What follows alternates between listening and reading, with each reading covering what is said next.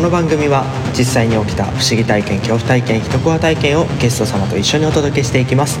また皆様の体験も紹介していく会議を語り、怖いを楽しむオカルトエンターテインメントラジオ、実体験怪談師 F のリアルホラーストーリーズ、どうぞ最後までお楽しみください。に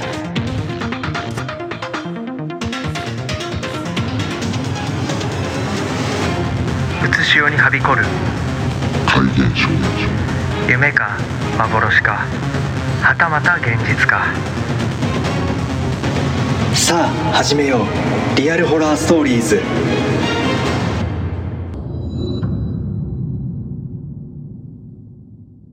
さあ始まりました、怪談師 F のリアルホラーストーリーズリニューアル後1回目の配信となります。本日のゲスト、ノンストップクソ&シガーさんです。どうぞよろしくお願いいたします。よろしくお願いします。簡単に自己紹介などしていただけたら嬉しいです。はい。ノンストップクソ&シガーと言います。四国の香川県をメインに活動しております。よろしくお願いします。よろしくお願いいたします。もしかしたらリスナーさんでノンストップクソ&シガーさん知ってる方っていうのも結構いらっしゃるかもしれないんですよね。いや。いや、2回目、初めてですよ、2回目の出演というのが。ありがとうございます。はい。なので、結構ね、視聴者数も多い回になってましたので。前回？はい、前回が。それ、本当っすか？本当なんですよ、これが。すごいことに。嬉しい。もうそれもあったんでね、やっぱり呼びやすいっていうのもありますよね。ありがとうございます。本日はよろしくお願いいたします。よろしくお願いします。前回の時とだいぶリニューアルしたんで、スタイルが変わりました。なるほど。はい、今回からですね、39回目の配信になるんですけれども、実体験を元になっています怪談、怪談師さんの方だったら怪談でもいいですし、怪談になってないような怪現象、恐怖体験、不思議体験、人コア体験なんかを話しながらつないでいこうっていうような回にリニューアルいたしましたので、よろしくお願いいたします。よろしくお願いします。実体験怪談師 F のリアルホラーストーリーズ。不思議体験、恐怖体験を毎週日曜日20時より配信中。せっかくなので、はいはい。やっぱり皆様、こういうね、怪談師がやってるようなポッドキャスト、怪談聞きたいと思いますんで、一発ノンストップクソ&シガーさんに、実話の自分が体験した実体験の怪談なんかをいただけたら嬉しいんですが、よろしいでしょうか。いいっすよ。ありがとうございます。じゃあ、実体験。はい。その怪談っていうほど大したあれではないんですけど、はい。最近はちょっともう全然やってないんですけどね。僕もともと、インスタグラムのインスタライブをよくやってたんですよ。そこで、心霊スポットでこう撮影したりとかね。あと、自分家で撮影したりだとか、やってたんですよ。でね、家なんかで、これ、やなりちゃうだろうっていう音がする時があるんですよね。そういう時に音の正体を突き止めたくてインスタライブを始めたんですよ。結局その音の正体っていうのは取れないんですよ。2階で音がするからインスタライブを始めて2階に行きます。2階に行くと今度1階で音がするんですよね。で1階に移動してもその姿は取れないんですよ。で結局ね、玄関のところに鏡があるんですけど、その鏡のところでね、こう自分を映して、ちょっとね、音の正体取ることできませんでしたけど、またインスタライブやるんで今日ありがとうございましたってこう、インスタライブを締めようとしたんですよ。そしたらコメント欄に、配信やってるの誰ですかっていうコメントが結構流れてきて、それ見てた方がその画面をね、スクショして送ってきてくれたんですけど、僕大体いつもねキャップかぶってるんですけど、その鏡に映ってたのがオールバックのねおじさんだったんですよ。痩せこけた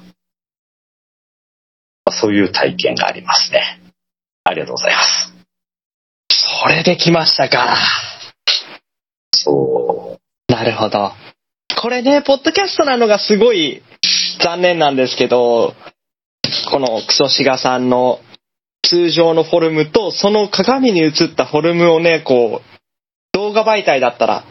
比較したりができるんですけど、ちょっと音声のみなのでそれに関してはね。はい。またでもね、ライブ会場とかでお会いした時とかにね、あれ見せてよって言ってくれたらお見せしますんで。ああ。はい。やっぱ鏡っていうの一つのそういうなんかつながっちゃってるんだか映っちゃってるんだかっていうのは結構ありますよね。なんかね、そういうの結構多いんですよね。インスタライブ中になんか不思議なことがね起きちゃうってことがすごいですよね。カメラ回ってないところで起こるんだったらまあわかりますけど、そこでインスタライブ回してでも何かが映っちゃうってお家相当やばいんじゃないかって思いますけどね。いや、そんなこともないとは思うんですけど、例えばそのインスタライブずっと見てくれてる人がね、同じ香川県内の方でいたんですけど、結構こうやらせだなと思って見てたらしいんですよ、その方は。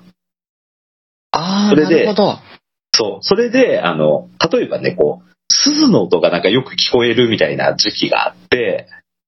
でその方とばったりね、レンタルビデオショップで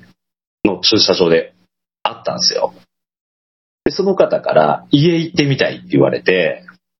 さすがにその女性の方なんで家上げて何かあったとか言われても嫌なんで、インスタライブでこう繋いでる状態だったら別にいいっすよって言って、繋いでる状態で家まで来て、でまた帰るとこまでインスタライブでやって家来たんですけど、その方がね、真顔でやらせじゃなかったんですねって、鈴が追いかけてきてるって言ってました。家の中にいて鈴の音が追いかけてくるんですか？そう、鈴の音がずっと後ろからついてきて嫌だって言ってました。鈴の音とかも結構言われてたりもするじゃないですか。なんか近くにいるとか、寄ってきてるとか、はい、ついてきてるはもうそこにいるぞっていう感じな気がして怖いっすね。それがね、はい、僕には聞こえないんで怖くないんですよ。なるほど。わかります？こうインスタライブ中だったら鈴の音がとかってコメント来るけど、はい、当の本人には聞こえてないから怖くないんですよ。そう。だからその方もね、家行ってみたいって来て、なんか楽しそうに入った割にはすぐ帰るなみたいな、もう大丈夫です出ましょうみたいな、もっとゆっくりしてっていいよって言ってるんですけど、すぐ帰る。で送ってる最中にやらせじゃなかったんですねみたいな、何がですかって聞いたら、ずっと鈴の音が後ろついてきてて、もう本当嫌でした。いやー、聞こえてないんですけどみたいなっていう体験はあります。はい。なんかもうその鈴の音に関してはクソシガさんに聞こえてないパターンだと思うんですけど、結構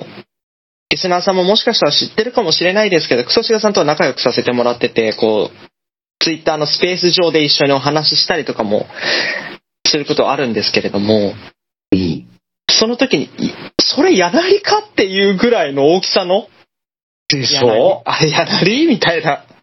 の聞こえたり、本当に音声での配信中に鈴の音聞こえたりとかもあるんで、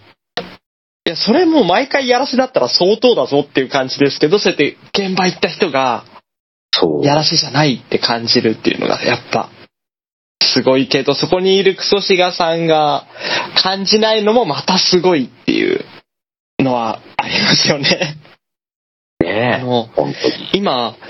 柳の話したんで、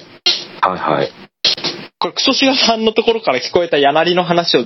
自分の方からしちゃう感じになっちゃいますけど、配信中にスペースとかでの配信中に、なんかもう、なんて言ったらいいんでしょうね。ある程度の大きさがあるものを壁に叩きつけてるぐらいの音が、壁とか柱とか。たまにするよね。はい。パコンみたいな音がして、うわ、また柳が、みたいなこと言いますけど、それ柳って毎回思うんですよ。あれ怖いんですよ。ああいうのは怖いんですね。あれ怖いというかびっくりするっていうかね。まあ確かに。配信上であんだけ大きい音で鳴ってたら、お家の中にいる人どんだけなんだろうっていうのもちょっと聞いてみたくて。ビクってなるよ。やっぱそれぐらいの大きさってことですよね。うん、そうそう、目が覚めちゃうもん。寝てる時とか、やっぱ。あ、寝てる時とかにも、パコーンみたいなやつが来るんですね。うん、そうそうそうそう。やだー。ちなみにその音の元凶って、突き止めたこととかあるんですか？もうね、聞こえてなかったことにしてる。ビクーってするぐらい、うん、聞こえてても、もうなかったことにするっていう。多分気のせいかな。なるほど、なるほど。まあでもそれはないじゃないね。はい。じゃないと無理でしょ。そうそう。その柳で思い出したんだけど、はいはい、もう一体験いいっすか？あ、どうぞどうぞお願いします。その柳をきちんと撮りたいなと思って、タブレットをですね、セットして、タブレットでインスタライブをやって、僕はね、家にいたら僕の生活音入るやないですか。サブアカでインスタライブをしながら、僕、今から家から離れますって言って、車でね、15分ぐらい離れてる場所にね、コインランドリーがあるんですけど、そこにこう洗濯に行くっていう。で、コインランドリーについて、僕もインスタライブやめて、サブアカで自分のインスタライブ入って、こう見てるんですよね。そしたら、まさにさっき F 君が言ったような、ダーンとかね、ガンガンガンガンみたいなでかい音がし始めて、玄関をね、ガチャガチャ触る音とかも入ってて、ちょっと、これはこれで、見に行かんとリアルに人来とる可能性があると、いうことで、でも、僕が実際に音を鳴らしに行っとる可能性もあるやないですか、それって。だから、またサブアカで、僕、ちゃんと家にいないこと証明するんで、見に来てくださいってコメント残して、インスタライブ始めて、コインランドリーから、家までの距離をね、インスタライブしながらこう帰っていくわけですよ。で、ちょっとスマホの充電やばいんで、一旦充電器挿しますねって家入って充電器挿して、で、タブレットの方に行って、玄関確認したり、2回確認したりするんですけど、なんかこう、家具が倒れたりとかなくて、で、タブレットの方に、いやね、特にね、家に異変はないです、つって。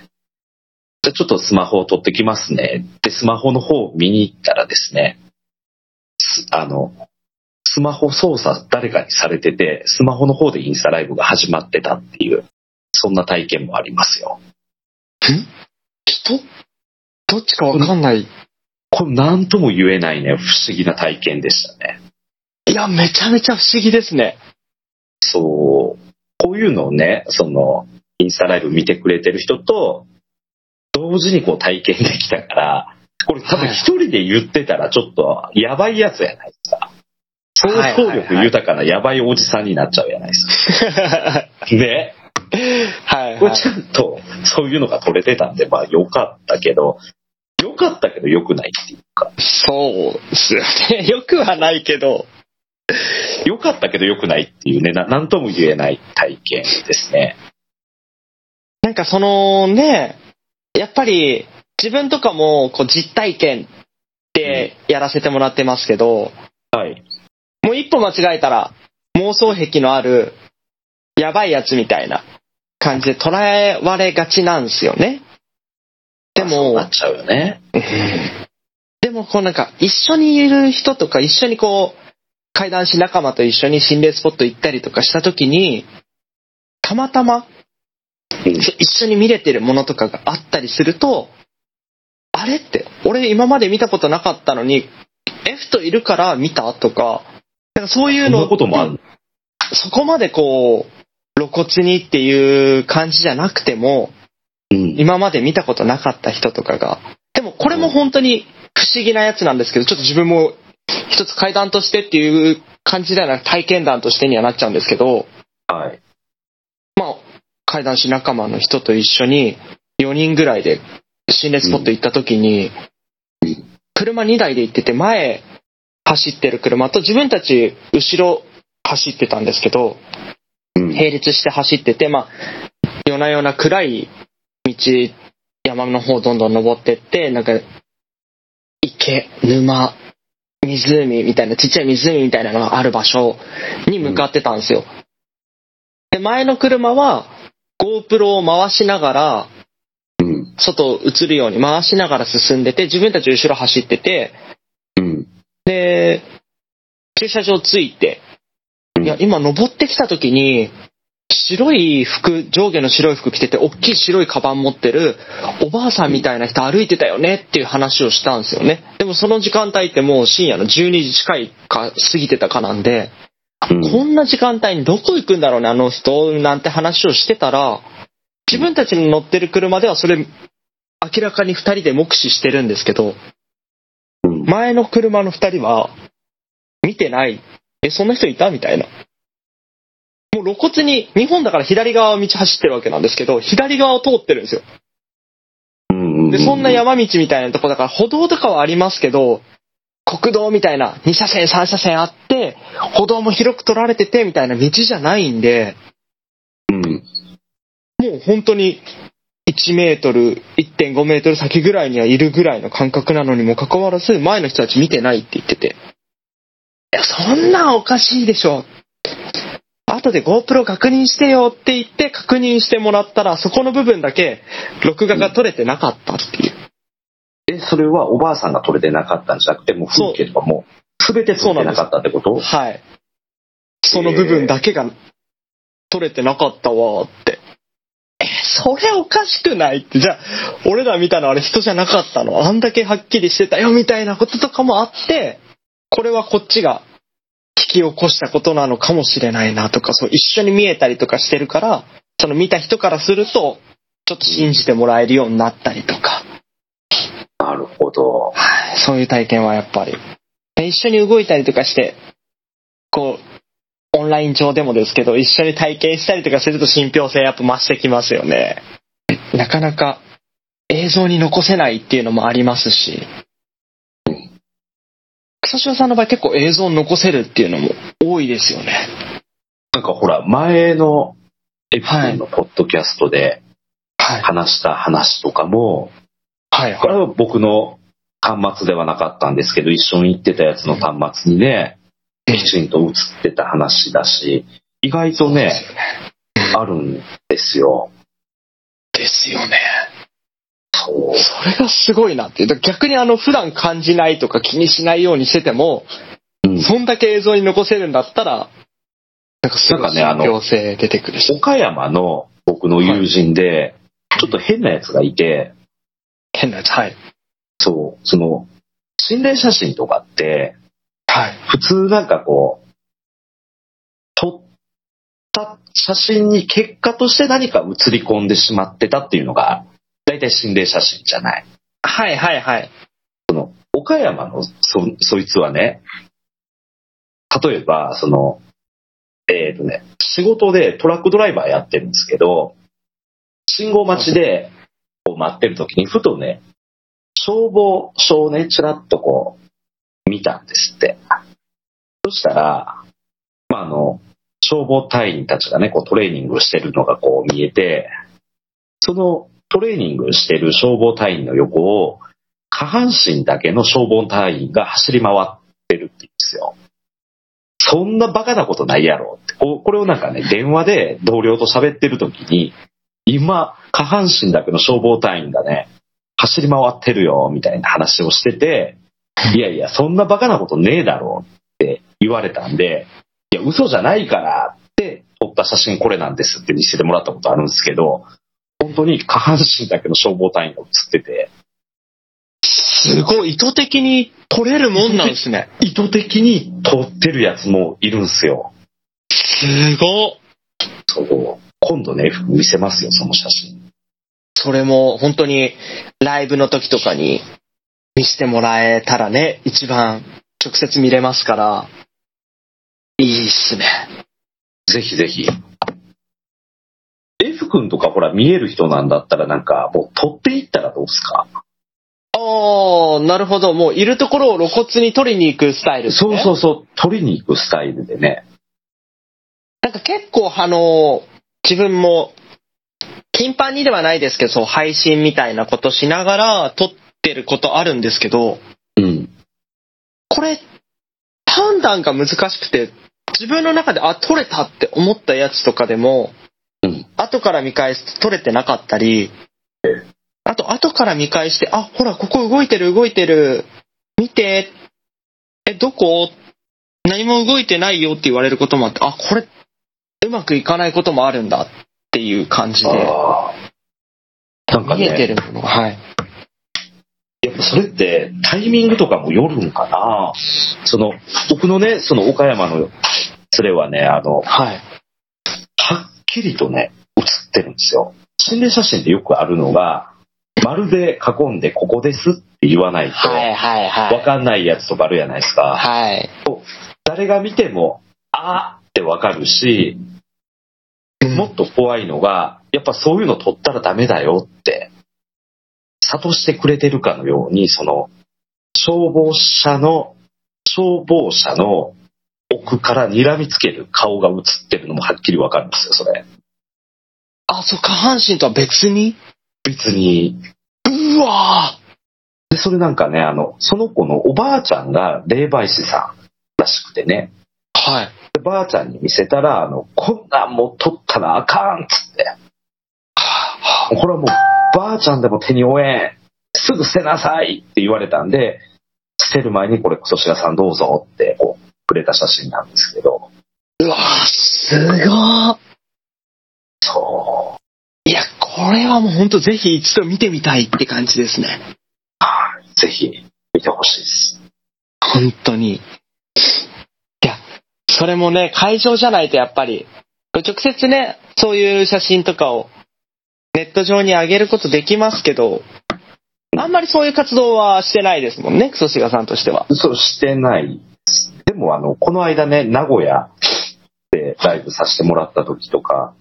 高松のライブとかでもそうなんですけど、イベント終了後にこう心霊写真見たい人声かけてくださいみたいな感じで、はいはいはい、ステージ上から行っててイベント終了後に見たい人は声かけてもらって見せてあげたりとかはしてます。それができるならやっぱイベント行く価値もありますし、階段聞くだけじゃないプラスワンがやっぱり生まれますよね。そうですよね。そっちも楽しみにできるのがいいっすね。あとなんか写真にまつわる話を2分ぐらいでこう喋ったりとかしてるんで、もう物販って感じですね本当にね。投げ銭してよ本当に。写真見てそれにまつわる話を聞くのに100円でも200円でも投げ銭ちょりんしていただいて。いや冗談っすよね、100円でこの話売ってますっていうスタイルでもいいかもしれないですね。いや冗談っす。声かけてくれたらお見せします。なんかある程度そういうのがたまったらこう、はい、ライブでそのプロジェクターとか使ってていいかなと思ったりとかもねしてるんですよ。あとギャラリー使ってそう心霊写真展で話すみたいなのも面白そう。そういうのもできたら今後やっていけたらいいですよね。そうですね、やっていきたいですね。という流れなんですが、これ前回と違くてですね1個30分の配信になってくるんですよ、はい、なるほど。はい、もう早いもんでしてエンディング近づいております。わかりました。はい、と言ってもです、来週もクソシガさんには来ていただきますので、皆さん来週もね、そう、はい、来週もクソシガさん2週連続でゲスト様同じ方出ていただきますので、ありがとうございます。来週もねクソシガさんのこういった話と自分のそれにちなんだ話とかを絡めながら恐怖体験一コア体験、不思議体験とかを話していくんですけども、さっき最後の方にあったそのイベントでみたいな内容を話しましたけど、はいはい、今後のクソシガさんのスケジュールとして8月とかのイベントの情報なんかがあれば教えてください。はい、8月めちゃくちゃライブやるんですよ、実は。どうなんですかね、僕は。関東全部いっちゃいましょう。全部ですか？はい。全部いっちゃってください。はい、じゃあ8月の、11日ですね。これ香川県の蔦屋さん、蔦屋裁縫町店っていうお店でですね、蔦屋ホラーナイトイベントのボリューム2。これ恐怖新聞健太郎、テルシ、クソシガっていう3名でですね、ビア会談っていうので活動してるんですけど、そのビア会談でツタヤホラーナイトやりますんで、よかったら来てください。あとですね、8月の11日、ツタヤホラーナイトが終わって、そのままですね、徳島県に移動してですね、徳島グラインドハウスっていうライブハウスですね、深夜から朝方まで、これまた同じくビア会談3名で、会談喋りますんで、香川徳島の方、よかったら遊びに来てくださいと。そうですね。あと、これ全部言っていいんですか、愛福は。大丈夫ですよ。はい。8月12日ですね。今度、高松3校ですね。インドアフェスっていう、パワーポップっていうジャンルの音楽にかなりフューチャーされたイベントなんですけど、昼から夜まである、フェスって普通野外であるじゃないですか。それをあえてインドアでやる。インドアフェスのところで、会談枠で、これ僕一人で、混ぜてもらってます。よかったら来てください。そうですね。8月の17、18、この2日間ですね、インディーさんの四国ツアーですね。8月17が、高松トゥーナイス。ビア会談というイベントですね。で、8月18日が高知県の高知リバーっていうライブハウスで、播磨屋会談会で、インディーさんとビア会談、ビア会談の3人は会場によってちょっと誰が出るか分かんないんですけど、このインディーさんビア会談と、伊藤閻魔さんがですね、高知県は今決定しております。はい、これ配信なしのえげつないイベントになってますので、ぜひ来てください。あと、この2日間はですね、来ていただいたお客様にですね、ビア会談と播磨屋会談会のダブルネームのステッカーをですね、全員にプレゼントしますので、これもチェックしてください。はい。あと、8月26日からちょっと関東の方に行かせていただきまして、26日、埼玉怪談ベース、F 君所属の埼玉怪談ベースの時川ベースさんっていう、喫茶店でのイベントに混ぜてもらいます。で、その日の夜ですね、阿佐ヶ谷プラスワンで、怪談物産展、豆屋さん企画のオールナイトのイベントに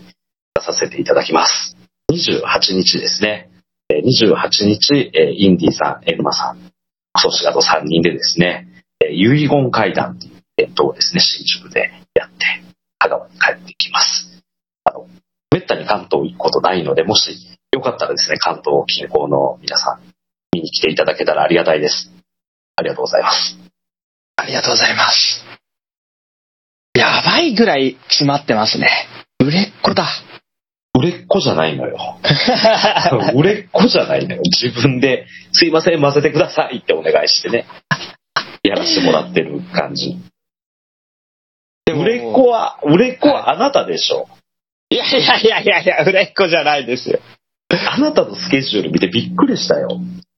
企業案件とか入ってきたりしてね。そうなんですよね。ありがたいことに今月は企業案件の方が入ってたりとかがして。ねえ。はい。もうガポガポですか。ガポガポじゃないですよ。全然ですよ。ガポガポではないですね。ガポガポではないです。ちょっとね、じゃあ自分の方からもいいですか、そこの辺について、はい、8月12日からお盆期間16日まではい。そしてその次の土曜日の19日と26日にはその企業案件って今言われてました埼玉県比企郡時川町にあります玉川温泉という昭和レトロなおしゃれな温泉なんですけども、そこで肝試しに合わせて会談をさせていただくような企画に出演が決定しております。いやいや出過ぎやろもうあれなんじゃないの、そのうち実体験会談誌 F の前に円マークがつくんじゃないのそれも、ね、それぐらいになっていくぐらいで円マークはつけないにしてもですけどね、お呼びいただけるときにはなるべくこちらとしては全部出させていただければと思っておりますので、そういう案件あったらね、クソシガさんの方にもそうですけど自分の方にもぜひぜひお声掛けいただけたら嬉しいなと思っております、で8月26日に関しては一緒にクソシガさんの方と一緒にイベントをやらせていただくんですが、その今言ってた玉川温泉にも一緒に行きますので。そう、あ、告知抜けてたね、ごめん。あ、全然大丈夫ですよ。大丈夫、俺その日ね3つイベント重なっちゃっていつ寝るんだろうこの人っていうスケジュールでやってるクソシガさんをぜひ見てほしい相当楽しい関東ツアーになると思いますので、ちょっとぜひぜひ関東近郊の方はね来てほしいですよ。台風直撃とかだマジやめてほしいよね。そうですね、ちょうど8月から台風もある時期なんで、四国からだったらきっと飛行機とかで来られると思いますから。そうっすよ、便が飛ばないとかだったらもう最悪ですよ。そうならないように、ね、はい、もうそうならないように全国の皆さんでね、これはお聞きの方全国津々浦々いらっしゃると思いますので、海外の方も一部いらっしゃったりもしますので。そうなの？はい、すげえ。何パーセントか少ないパーセンテージではありますけど海外の方もいらっしゃるんで、みんなでてるてる坊主作ってぜひ関東にみんなでお越しいただけたら嬉しいなと思います。関東にみんなでお越しいただけたら嬉しいと、お聞きの皆様がね、こうみんな関東集結してイベント来てくれるというね、時川町にね集結するわけですよ、はい、そうですそうです、まあ、クソシガさんは時川だけじゃなくね、阿佐ヶ谷も新宿もありますんで、はい、そっちに皆さん集結してくれたら嬉しいなと思いますね。はい、よろしくお願いします。お願いいたします。ということで今週39回目の配信会はこの辺で終わりになります。また来週もクソシガさんゲストでやらせていただきますので、ぜひぜひお聞きください。よろしくお願いします。お願いします。最後までお聞きいただきありがとうございました。ありがとうございました。